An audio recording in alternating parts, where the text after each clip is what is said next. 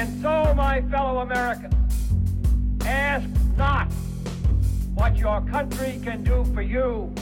Ask what you can do for your country. In the councils of government, we must car- guard against the acquisition of unwarranted influence, whether sought or unsought, by the military industrial complex. That we can, and so help us God, we will make America great again. What's up, guys? Welcome to another episode of the No Gimmicks Podcast. I'm your humble host, as always, Brady Leonard. Hope you guys are having a fantastic week.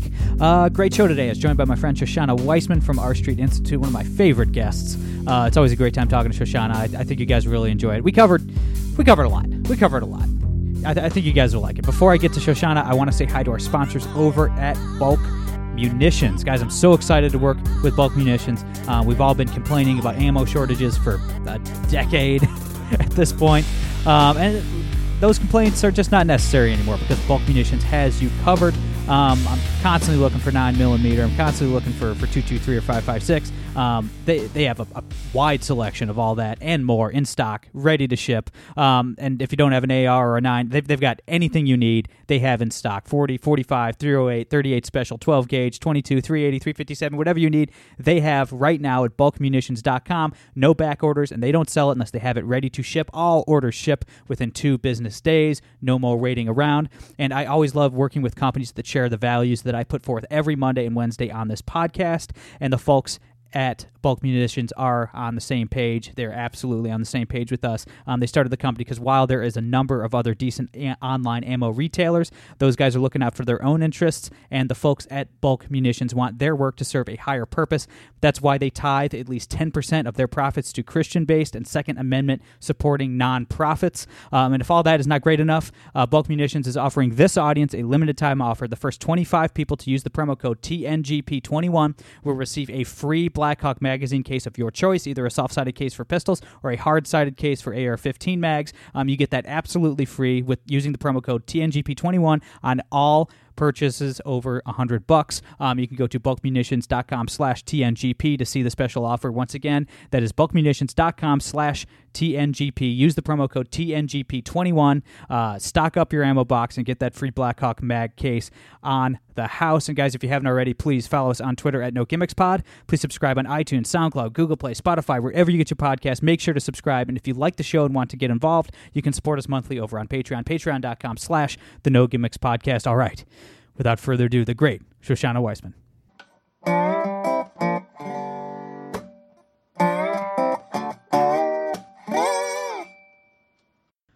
All right, guys, we're here with my friend Shoshana Weissmann. Shoshana, how you been? Really good. Thanks for having me. How have you been? I've been great. Just living the dream. Living the dream here in Ohio. It's uh, I think it's gonna be like 70 degrees today, which it Yeah, we had two and a half feet of snow on the ground a couple weeks ago. So Yeah, DC's warmed up really fast. It's so nice. It's been freezing cold here. I'm so happy. and then it'll be 95 and humid for six months. So that'll be awesome in DC. Oh yeah, I can't wait. So we have a ton, a ton to get to, and I know you hate diving into the partisan politics stuff. So I'm going to try my best. I'm going to try my, and if I fail, just tell me to shut up. I'm fine with that. um, but I'm trying my best to, to avoid just the, the partisan bickering and stuff. But um, I, let's start here. My audience is, is pretty evenly split, probably 50-50 between libertarians and conservatives, and from both perspectives, we've been getting beat up pretty good in the last the last year or so. We're, we're we're taking a lot of shots lately. You know, the Democrats have unified control of the federal government. They just passed another two trillion in spending. You know, the the attacks on the free speech, the culture war stuff, the the book banning, and all that. And then there's all this big government populism on the right that's infiltrated the Republican Party. The Josh Hawleys of the world, for instance, a name I, I try not to say, it's like Voldemort. Um, so, but we're we're taking hits on all sides right now. Um, you focus on, on regulatory reform, and you you also probably have the cheeriest disposition of, of anybody I know working in politics right now. So, what what's some good news? Uh, you guys over at R Street, uh, wh- where have you been making progress in your neck of the woods lately? Oh man, lots. I mean, 230 reform is kind of like chilling out a lot, which helps because that would be a terrible idea. Oh my gosh. Um, people are starting to wake up there a little bit. Um, on licensing, there's lots and lots of stuff all over. Like different states just want to make progress.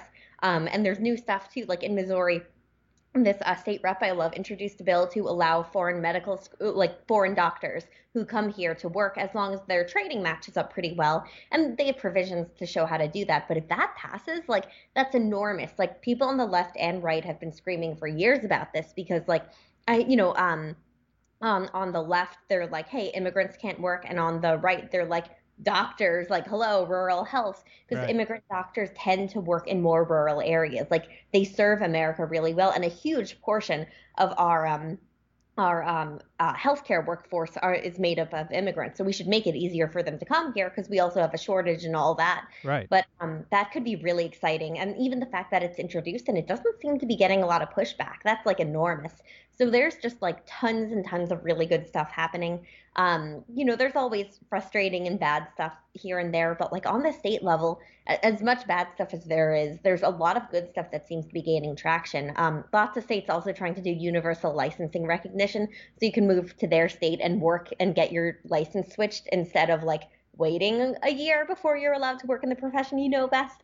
So it's really exciting. Um, and also just a lot of the stuff that was suspended during the pandemic being codified, like alcohol um, deregulation, stuff like right. that. So, you know, I'm, I'm frustrated regularly, but there's a lot of stuff going on that makes me really excited. With the, I, it's been probably over a year, so I can't remember where I read it. It might have been in the journal. Um, but uh, aren't we facing, or weren't we facing before this, like a, a, a serious shortage of doctors? And we still are. Um, basically, like the it's projected to be super high, and it's created by us because it was so it was a government combined with um, like like a lot of the the infrastructure for um for medical schools and for doctors, they thought we were going to have too many doctors. And that was the prevailing knowledge in the 70s, 80s, 90s, and early 2000s. Like, could you imagine these idiots in 2005 just being like, huh, maybe this wasn't such a great idea, guys? so we literally put in policies through all these institutions to limit the amount of doctors we were creating, let alone, you know, um, uh, uh, letting immigrate here and letting work here. But um, I legitimately yeah, can't think of a reason that you'd want to have less doctors. yeah, it's crazy. Out of all the professions. They tried to make it less um, attractive to become a doctor. Right. They tried to make the process harder, less fun, and it's idiotic. So there, yeah. there's so many different parts of the process. This is just one that's going to be fixed, but um, I mean, there, there's it, it's so frustrating, and it, it's hard to know where to start. But like the fact that we created this issue and now we have to fix it, and like you know, there's this great Nis- Niskanen Center report um, explaining exactly how we created it. It goes through like every detail, showing exactly how this happened, and it's just stunning. Um, so this is really exciting because, especially during the pandemic, um, three states allowed doctors to come here and work, and they were blue states, which is exciting. Right. Um, so you know they didn't all let them work as like full doctors, but they at least let them do some stuff in the medical field, which is better than nothing. That's enormous, and the fact that we're like, let's see if we can codify this and make it a little bit better and bigger, that's just huge. So um, basically the bill would say like look if you're like from switzerland or france and like your training is like our training you know you can transfer in. And if not maybe you can transfer in at a certain level and then complete some more training until it matches up with ours. But that's better than uh, you have to basically start over guys. Sorry. Right right. Yeah and, and the universal licensing is, is huge for federalism too because it lets people it makes it a lot easier for people to vote with their feet too. You know it lets it, it's easier it makes it easier for people to move. You know like if you if you hate New York's policies or the fact that Andrew Cuomo just killed 10,000 seniors and harassed a bunch of women and want to leave the state. But you'd have to like redo all of your, your regulatory stuff if you wanted to move to Florida or whatever. Getting rid of that those barriers makes it a lot easier for people to move and and uh, puts more pressure on on bad politicians if they see people losing their states and stuff like that. So that's definitely an issue I think everybody should get behind. Oh yeah, it's super exciting to see it spread so much. I mean, there were a bunch of states that did it last year, more this year. Most of these aren't perfect. They're still like some exemptions and it's not perfect. It's a lot better than it was though, and to have these processes that we can at least work to expand, that that's all we need because we're not going to get it perfect the first time on pretty much anything. But if we can start making that progress, like let's start here and let's start expanding and showing, hey, a few people did it, it's safe. Let's let more people do it and just really get to the point where there's mobility one one quick thing before we move on. I just saw on, on your Twitter feed or right before the podcast. Um, what, what's this about in California? If you're getting a license plate, like you can't put like 69 on your license plate or something. Like what yeah, is this nonsense? I just learned about this last night. I really want to do something on it. I'm not sure exactly what I'm gonna do on it yet. Um, so stay tuned. But um, yeah, you can't use 69 on your license plate. And like, I'm sorry, I love dumb, creepy jokes and stuff like that. So I'm here for it. Um, but yeah, like we should we should be letting people put 69 on their license plates. Like it's fine. like you know, calm down, nanny state. So there there's a lot of uh, regulations like that that I'm trying to like see, and especially ones that relate to profanity. I'm always here for reforming. um, but yeah, apparently that one's relatively common. If I if that doesn't unite the country against big government, I don't know what will. Uh, but there are there's other examples, just minor things that people aren't talking about that I have seen some progress on in this horrific year of big government that we've seen. You know, like there's I think there's something like 18 states or something that had that currently have uh, legislation in in the state house or state senate right now, or they're at least debating um, getting rid of the death penalty, and I think that's huge. I, I you know I yeah. do not believe that the state should have the authority to decide who lives or dies. I, I don't trust the state with with any decisions of, of any importance, let alone you know an issue as big as life and death. So that's I know that's not something yeah. that a lot of people are focusing on, but I, I believe it's like 18 different states that's are at least debating that legislation right now. And I'm here for that too because it, everything you're saying. I mean, we execute far too many innocent people. Like any more than one is too many, and yeah. we do execute innocent people. Oddly enough, Sean Hannity turned me onto it when I was a teenager because I remember. Really? Yeah, like he had a segment, I think, about how someone was executed, but like they were clearly innocent. And he's like, look, if this can happen, we shouldn't have the death penalty. Like it's Yeah. as simple as that. And Hannity's a very different person now, but I, I was with him on that. And it actually convinced me also, like, you know, in a perfect world, the death penalty would work, but in a perfect world, we wouldn't need the death penalty. So it's like, you know, you have to consider policies that can only work in worlds where we wouldn't need them. And I think that's something that, like, we don't think about too much, but it, it, it that's really up there with it. But I will say, I do think it is constitutional. Not that it's good, but it's constitutional. But you can also constitutionally prevent it. You know, it, it's it, it works like that. So I'm glad the states are taking uh, action there. Yeah, definitely. Yeah, I mean, there's lots of things that are constitutional that are wrong. you know? Yeah, exactly. Lots.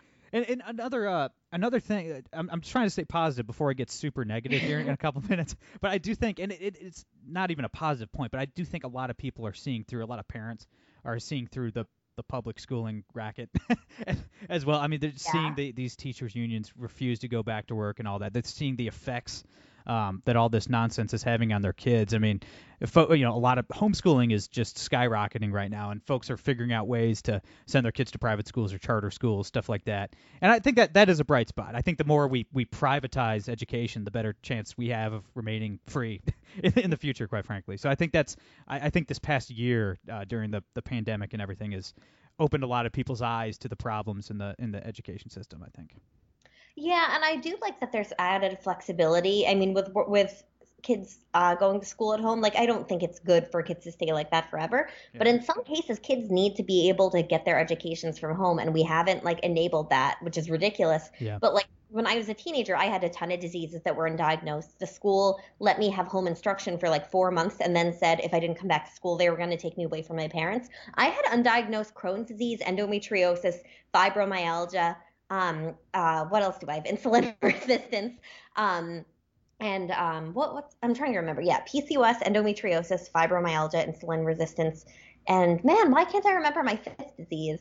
Um crap. There's just so many. Yeah, I, um, I think I don't think I said Crohn's, but yeah, whatever. I have five diseases, but they were undiagnosed, and I was Right. struggling really hard. The school psychologist said um, that I was making it up, that I just wanted to get out of school. I was a straight A student, but like if you know, I would have loved to have home instruction. I was bored at home all day, Yeah. and you'd be surprised how often kids get really sick for shorter, long periods of time and need that home instruction. So, you know, I, I'm all for every level of flexibility from um, homeschooling to like private schools to anything that works for them. Um, and I'm hoping that that it stays that they're going to allow kids who need it or, you know, for whatever reason might need to spend a few months, even a few years uh, doing school at home will be allowed to do that. Um, you know, I think that's something that I, I that I've wanted forever. And thinking now, I'm like, we should make sure this flexibility stays. Seriously, like I remember a bunch of my classmates um, had various diseases. Some had colitis. Um, others, I think one had fibromyalgia, but hers was she couldn't handle hers as well as I could mine, just because you know different bodies and stuff. But Yeah. um, these are kids that like we spent tons and tons of money on for home instruction for periods instead of like, hey, maybe they can just conference into class and Right. that be how it works for a limited period of time or even a long period, um, let alone other things. But basically, I think that the school system wastes a ton of money by not doing that. And also, like, I, school was hell for me. I, I remember my teachers would call my parents and say, look, she's in a lot of pain. Like, I know that, you know, you can't do anything, but like, it's really hard to watch her, like, be in pain in my class all the time. Yeah. Um, and so yeah, like for me, I just think about all the flexibility, all the added benefits there, and even like you're saying, just reevaluating is this education worth it? Um, Right. So I I, I kind of see all angles. Also, my dad's a high school teacher, but um, I, I think about that a lot. That like you know he'd be happy to go back into class, but he's trying to make the best of it. But his students aren't showing up, and it, there there's so many different dimensions to this. But I hope that like you know, after a tough year, we take the best lessons from it and just increase flexibility, but somehow find a way to increase accountability because I think a lot of accountability measures just aren't the smart way to measure things, but also not having accountability measures is also not the way to Right. do things. Right, and I think people have really they've seen how powerful the unions truly are. I don't know if a lot of parents realized that before. You know, how, just how much control um, these teachers unions had over their children's education, and now you're seeing it now where they you, they they control the the whole deal. And um, you know, you look at you know the teachers unions refusing to go back to work. It's like, man, where's Ronald Reagan when you need him? you know, they could use the the air traffic controllers treatment right about now, I'd say. But yeah, I I was just talking to some friends of ours the other day at dinner, and they they uh they have three kids, and they realized that their kids uh they got done with their schoolwork every day in about an hour, yeah, an hour, Yeah. two hours maybe, and they're like, "What are they doing all day?" at school?" Yeah. like there's it's actually not hard. For mo- the, I mean, obviously there's exceptions, of course, of course. I'm not trying to belittle anybody's children, but you know, for the vast majority of kids, you can get done in two or three hours, not eight. You know, so I think maybe Oh, this yeah. will lead to some policy changes moving forward. Um, enough with uh, positive stuff. I want to get a little negative, and it, I'm hoping that you just disagree with everything I say um, for the rest of the podcast. I would love I that. hopefully, hopefully. Um, but doesn't it feel like we're losing? People like you and I. Like it, it really does feel like we're losing right now. Like we've seen the relationship between the state and the citizens radically change over the Yeah. last year. And uh, and it's not just on the left. I mean, it's like I said, it's infiltrating the, the GOP as well. I mean, it's it's easy to blast Josh Hawley and these clowns. It for- is easy. it is easy and it's fun, and I'm going to continue doing it. Don't get me don't get me wrong, but it's like you know th- these idiots that want to nationalize big tech and, and all this nonsense. But and then the left agrees with them though. Okay, like the left, it's not that they want to allow conservative speech or something. They want to nationalize big tech to, to silence conservatives once and for all, right? So it's like when we're when we're sticking up for free markets, when we're fighting for the free markets, like we're up against 75% of the country. You know, we're up against the entire left and now half the right. So it's like it, it almost feels like we're losing our, our audience. Like the, the, the appetite for freedom and for free markets is declining in the country. That's what it seems like to me. So hopefully hopefully you disagree. Oh yeah. Well, so I I feel that way a lot, but um it's it's just really complicated. Um so like uh, sorry, I'm trying to think exactly how to break it down. So on on one side you have the Hawley types who are like they want everyone to freedom exactly in the way they see fit, and that's not freedom. No. Like I'm sorry, sir. Um people not publishing your book isn't like against the First Amendment. It's like No. for fuck's sake. Like I just can't deal with him. His crap. You know, I I'm not sure they made the right decision. I dislike him, so maybe they did. But um, but if you know his claims there just conflate so many things, and also just he lies about a lot. He's a very smart guy. And then on the left, they want to ban everything that like they don't think is appropriate. Um, and there's certainly exceptions to it, but I, I will say that there's like lots and lots of different factions. Um, and it's it's just I I think you're right that the appetite for freedom is down. Whether freedom of contract, freedom of like reading stuff that you want to read or saying stuff you want to say, it's really frustrating. Um, but I will say this this has always been there. I mean, you know, it's only recently that that Republicans in in certain cases have been against like mandating standing for the flag and you know stuff like Right. that, the kneeling stuff. Um, you know, th- th- there's lots of stuff or flag burning. There's another Right, example. right. Like those have always been things. So I think that it's it's just like our Overton window is shifting. It's not bigger or smaller. It's just different. I think it grows and shrinks over time. But um, Yeah, I not that it doesn't not this quick. Like it's happening so quickly. Yeah. Like that's the that's the disturbing thing to me. Sorry to cut you off, but yeah, it's like just the the, Yeah, the. Overton window is shifting so rapidly that it's like that. I think that's where it feels like we're losing. You know what I mean? No, I feel you. And and I know what you mean. I just never want to be conceit of the present because I can Right. be very like impulsive to that. And I think that's just a human nature thing. But I think that it, might just be shifting quick because our news is so fast these days. Like, you know, it wasn't always this fast. And as news is fast, the way our minds change is going to be fast. And it's not always a good thing, but I think it's kind of how it's gonna be. Right. Um so I attribute it to that more than anything else. Like, and it, things will get worse and better, but you always need people fighting against it because otherwise, like, the bad crap will take over. Right. I I think for a lot of this we're partially to blame and I like I'm I'm I'm admitting guilt here, but I'm just saying like people like us, people on our side, um people who share our views on free markets are partially to blame here. Um you know like as the left's move to to silence the right like all we did and I, i've said this stupid line a million times on the show. I cringe thinking about it. But for a, a lot of the time we wouldn't even engage in these debates. Like all Yeah. we would say we'd give the lazy stupid line they're private companies they can do whatever they want. It's like well no shit. No shit. Of course. Of course. Of course private companies can do whatever they want. I still believe that. That's common sense capitalism. I, I get it. But that, that really that's the best we could come up with like banning books is still wrong, right? Like that's the thing. Right. Like we should like we should have started there. Yes, you're right. Censorship is bad. It's evil. We shouldn't be doing it. This is why getting government involved would make it ten times worse. Like that should have been our argument, but it we didn't. Like we just kind of laughed it off. And I don't mean with Josh Hawley, he's a clown, but I mean Oh, with people with yeah. legitimate grievances. You know, like Fahrenheit 451 is still evil. It doesn't matter if it's Woodrow Wilson sending the fire trucks to burn the books or if it's Jeff Bezos sending the fire trucks to burn the books. It's still wrong. So like I think we should have been acknowledging, we should have been more sympathetic to the conservative argument because like we're getting laughed out of the arena. You know, I, I see a lot of people on the right, like the people that we desperately need to win over to our side, are laughing at us because we didn't help them. We we, we offered them nothing other than "Yeah, Amazon can do whatever they want. It's like, yeah, okay, okay, okay, yes, of course. But it's like we, uh, like, those people are our allies, right? Or at least the people that. It, it's tough. I, I don't see us convincing a ton of leftists to embrace free markets right now. And maybe that'll change in the future. Parties change, things change. But right now, it's it's the people on the right are going to be the people that we can convince to actually give a shit about free markets.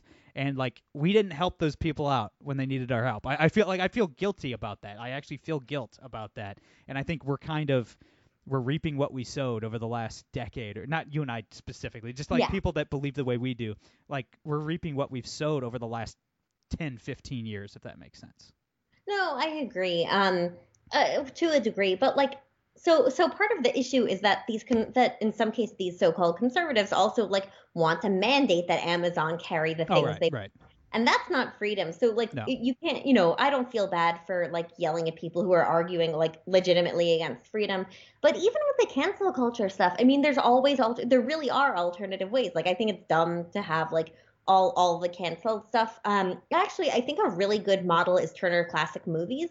Um, I'm a big old movie fan, and like there's a lot of racism, like really Oh, bad yeah. racism, like blackface and Oh you know, especially the way they portray Chinese people. It's like it's almost comical that they write it off that way because it's so jarring to be like, holy Yeah. crap, that's like how they portrayed them. But um in, in the intro to a lot of movies, they'll say, look, some of this might be jarring to you. And even though it's a warning, I don't think it's so much a warning to be like, oh, you can't handle this, but more like, hey, it's not like we're supporting this, but like Right. this is what was there at the time. And I think doing stuff like that is is the good way to do it. Um, Yeah. And I actually wish TCM would get a little more praise for it. And they show great movies. And even when there's racism in it, it really shows you like the way things were at the time. Um, and, and like how showing that racism shows you like how society evolved and stuff. Um, yeah, but that said, with like companies banning the the Dr. Seuss, I just I don't I haven't read into it too much, but it looks really stupid on every end. Like it's just it's really dumb and it's like can we please calm down? Like oh my gosh. Like it's just it's silly. I, I also think some of that outrage is silly just because it's like guys this isn't the biggest thing on our list but i also get that it's really dumb that they're banning it.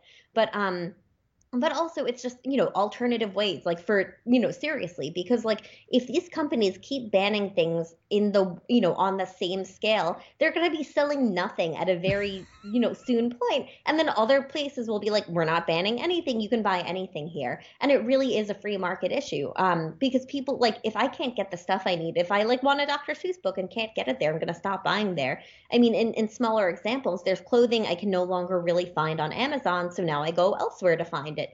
Um, and it's you know it's a different kind of thing but people are just going to go where they can get the things they want.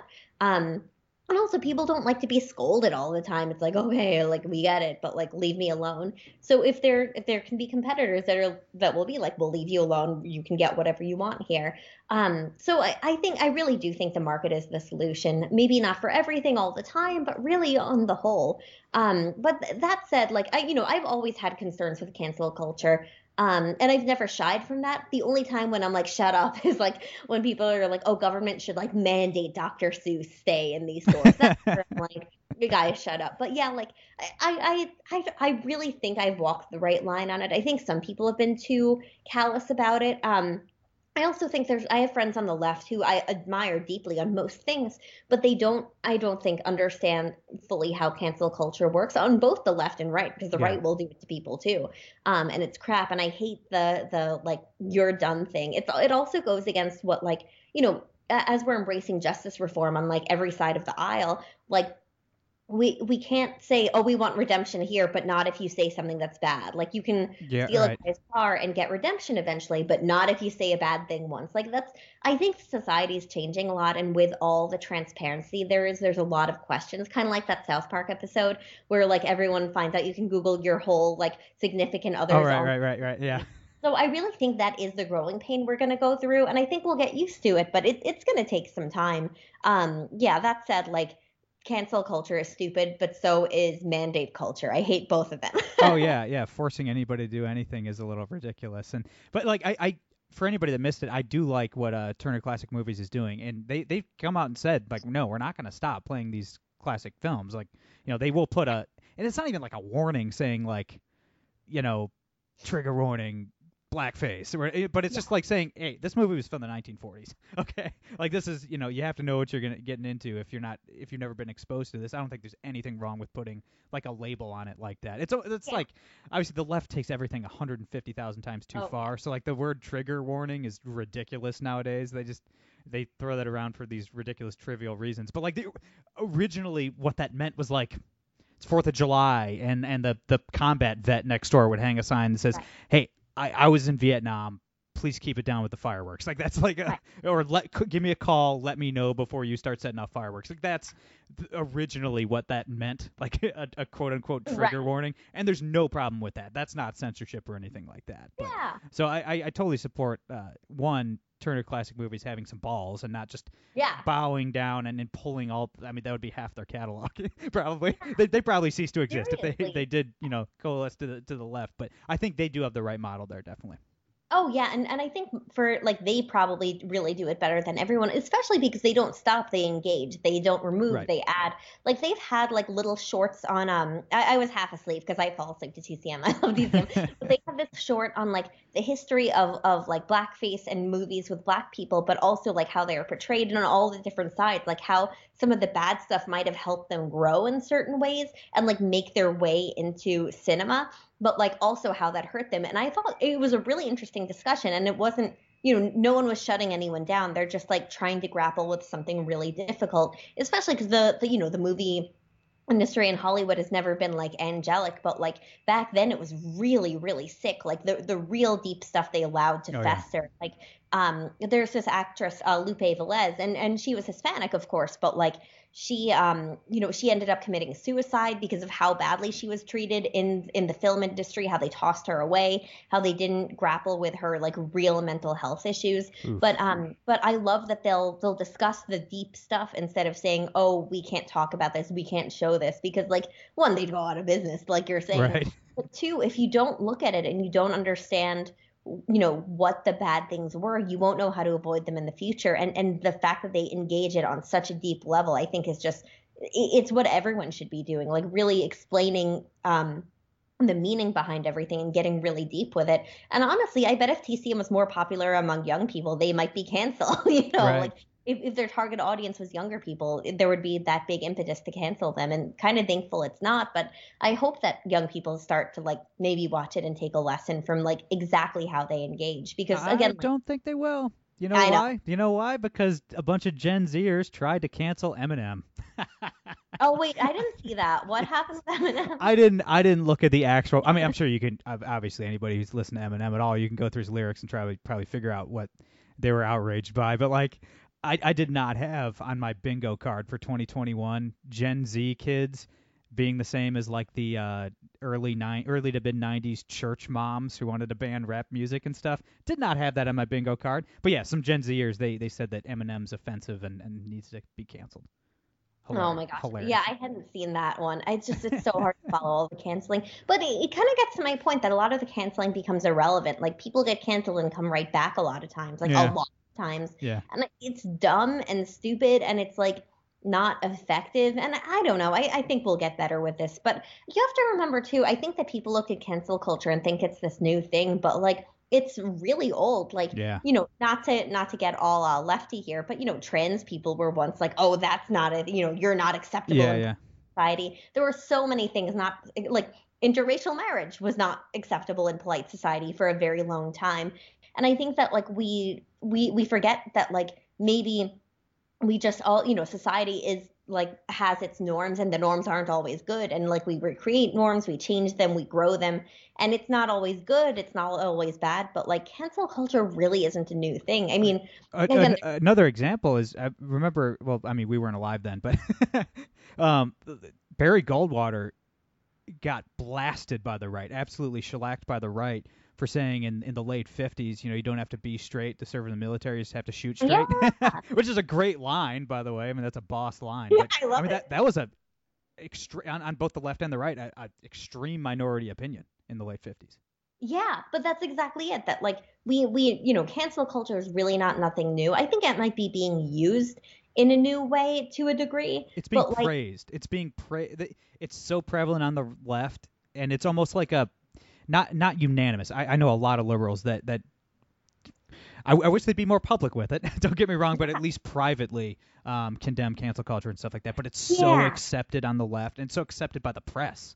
Like the fact that it's these are journalists trying to cancel trying to censor speech right like i didn't if you go back to the 50s or whatever like you couldn't envision that it was journalists leading the charge on cancel culture like that's Right. that's weird and that's horrible and that, that's why it's so prevalent on the left i think I know what you mean for sure. No, I, I think that's that's all a really really good point. Um, it's I, I don't know. It's like I think we these are things that we need to grapple with and also see in a, like a historical context. Again, not to justify any of it, but like right you know let's let's start to think of like what's the norm? How did we handle it back then? How did we push back effectively back then? Why did things change? And figure it out from that perspective. And i'm not playing down the, some of the crap today because there's lots of crap today. But um again i think it goes back to conceit of the present that like you know people who are like oh i wish it was the 50s and i'm like do you know what the 50s were like like there's a lot of problems bro like so it's you know I, as much as i love 50s style i think we need Yeah. to really think about everything in that broader context yeah 50 style was cool but i like air Yeah. conditioning a lot more Oh So- yeah, oh my gosh, I would die. Like I just Yeah. my body's terrible. I need AC. Yeah. And one, one more thing before I let you go. I think the toughest part, like going back to the big tech, the Josh Hawley nonsense, like the the, the the thing that makes this so difficult, I think, in the censorship debate and the big tech debate, is that there's no way to federalize it. Like it's impossible to federalize these issues. Like you guys at R Street, like Yeah. you gain ground by changing policy at the state level. You know, and that that's where uh, Yeah. most real and that's why you know people need to understand. Don't run for Congress. Run for the state house. You're going to get a lot more done in the state legislature than you are in Congress. Um, and but it's like how do you you can't federalize these issues? Like when it comes to the internet, like that's not possible. You can't federalize the internet. Like it would be a lot easier to to make changes like if if Texas could declare themselves a censorship free zone and then California could just ban everything except for Harry Potter and the Communist Manifesto like if that's what they want right like who cares but that's not how the internet works so like our, our system wasn't built to handle things that can't be dealt with and debated and, and gone through on the state level. Like we are, you know, we're supposed to be, you know, these these 50 great experiments, right, in in self government, and and it's just you can't do that with the internet. And I think that's why we're at this impasse. That's why like we can't quite figure it out. Yeah, it's interesting that know America's still grappling with stuff that like we might have dealt with locally, but now we have to deal with federally or even just in lots of different places. It's kind of the same with universal licensing recognition. Like to their credit, most licensing boards and states didn't mean to lock out other people. They just didn't think, oh wait, what about other states? Because Right. you know there's mobility and stuff, but there weren't as many licenses. And I, also, I have a feeling people weren't moving around as much. You know, people live their whole lives in the same town, so these issues, I, I think they must have dealt with them informally at a certain point. But now that everything is formalized and people move all over all the time, like you know, it it, it changes the way we have to grapple with certain things. Um, and I think the internet is one of these things too. It affects people everywhere, but like it can't, you can't have a patchwork of laws that like make it so only Facebook can even like afford to operate in this country. Um, and it's stuff that we have to grapple with. But I wish we were grappling with it instead of trying to like put in really, really freaking dumb laws that make no sense. Yeah, I mean the the the, the universal licensing stuff is fun. Like any anything that like I, I'm in a rock and roll band, and this is just a good Yeah. example. And you know, it's just I, I've been you know we played shows in I think 46 states. You know, we've been all over, and um, you know, I, it's actually illegal federally now. But we used to work with uh, me and the guys in the band used to work with a vape shop uh, in Cincinnati, Ohio, and they they designed all these. Uh, they made all these specific flavors of vape juice specifically for our band to sell on our on our webs. We had our own line of like vape stuff, but it's so like cute. Each state at the time had different laws on who can Yeah. sell vape products. So we're like we sh- we're showing up to a venue every day. We're in a different state and we're googling are we allowed to sell this stuff. We're a bunch of gun owners, so it's like every state has different gun laws. So it's like Yeah. every day as we're rolling into town, it's like all right, are we felons today or not? like we know we're not in Ohio, but are we in Michigan? Who knows? You know, it's hard to keep track of. So yeah, that that's definitely an issue that I uh, I take. I have a lot of personal uh, history with with a lot of these laws. Oh yeah, and also R Street works on harm reduction. I, I didn't really. I used to think vaping kind of sucked, and I still make fun of people for vaping. That said, oh, I you know. I've, I've got it right here. So I know, I know. I'm making fun of you for no. Um, a lot of people um like get quit smoking because of vaping, and when I realized the stats and how much and how flavors help, I'm like, I'm all here for that. And it's crazy because I've seen like even government entities that said, yeah, you can use vaping to quit smoking, take it off their websites when it didn't when it wasn't popular anymore, and that just disgusted me so much because like yeah, like it's you know it's not good if kids are getting into this, and we want to stop that to the degree we can. And so I'm flexible on laws that can stop underage vaping and stuff. But like we need, we really, really need to stop like, you know, stopping people from switching from combustibles to something that is way less bad for them. Oh, like oh yeah. A lot of estimates have it at like 95% less bad. Yeah. Yeah. I mean, yeah, the stuff that I vape now, like, um, it has, I've, I've weaned myself way down on nicotine. That's awesome. And so it's like, it's hard. It's more just a physical habit than a chemical habit at this point. It's just something to have in my hand and to fiddle with when I'm working and stuff like that. But it's like, I, I know the company who makes my vape juice. There's literally three or four ingredients. It's like the vegetable glycerin and then some flavors, a tiny bit of nicotine and water. you know, it's like there's really nothing harmful in there really except for the nicotine. But you know, and just like you know, for businesses like my band, we're a traveling business. It's Yeah. stressful to figure out what's going on on a state to state level if you are going and selling products in different states every day. You know, Yeah. like yeah, changing some of these laws would help you know traveling businesses out a lot. But all right, so I uh, I already kept you longer than I promised I would. As always, you should you're probably you're probably used to it at this point. But before I let you go, Shoshana, uh, thanks so much for doing this. Where can everybody uh, follow you online and keep in touch with you and all that good stuff? Thank you. Um, rstreet.org um, is where you're going to find most of my stuff, and Senator Shoshana on Twitter is where you'll find the rest. Everybody, check out R Street. Everybody, follow Shoshana. She's great. That's all I got for today. I'm Brady Leonard. I'll be back on Monday. No gimmicks.